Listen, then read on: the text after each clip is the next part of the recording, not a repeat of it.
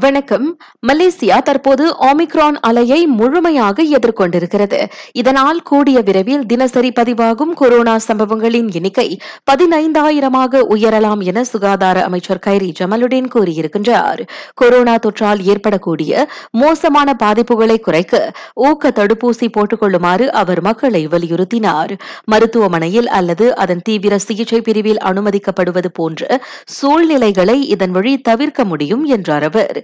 நாட்டில் ஏறக்குறைய ஒரு மில்லியன் வயதானவர்கள் இன்னும் ஊக்க தடுப்பூசி போட்டுக்கொள்ளாமல் இருப்பதையும் கைரி சுட்டிக்காட்டினார். இவ்வேளையில் சரவாக்கில் டெல்டாவை காட்டிலும் ஒமிக்ரான் வகை கிருமி தொற்றின் தாக்கம் அதிகரித்துள்ளது. அம்மாநிலத்தில் பதிவாகியிருக்கும் தொற்று சம்பவங்களில் எழுபத்தி எட்டு விழுக்காடு ஒமிக்ரானை உட்படுத்தியிருப்பதாக மலேசிய சரவா பல்கலைக்கழகத்தின் ஆய்வு காட்டுகிறது.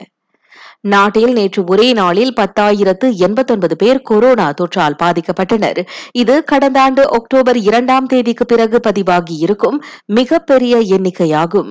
அக்காலகட்டத்தில் நாட்டில் பத்தாயிரத்து தொள்ளாயிரத்து பதினைந்து கோவிட் சம்பவங்கள் பதிவாகியிருந்தன கொரோனா அச்சுறுத்தல் காரணமாக வயதானவர்கள் ஜோஹர் சட்டமன்ற தேர்தலில் வாக்களிக்க செல்ல வேண்டாம் என தாங்கள் எந்த ஆலோசனையும் கூறவில்லை.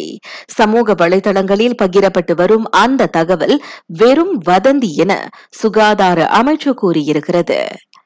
கிளாந்தானில் ஐந்து முதல் பதினோரு வயது சிறார்களுக்கான தடுப்பூசி திட்டம் பிக்கிட்ஸ் வரும் பிப்ரவரி பதிமூன்றாம் தேதி தொடங்கும். அத்திட்டத்திற்கான பதிவு தொடர்ந்து மேற்கொள்ளப்பட்டு வருவதாக மாநில சுகாதார இயக்குநர் தெரிவித்தார். நான் சௌரியம்மாள் ராயப்பன். வணக்கம்.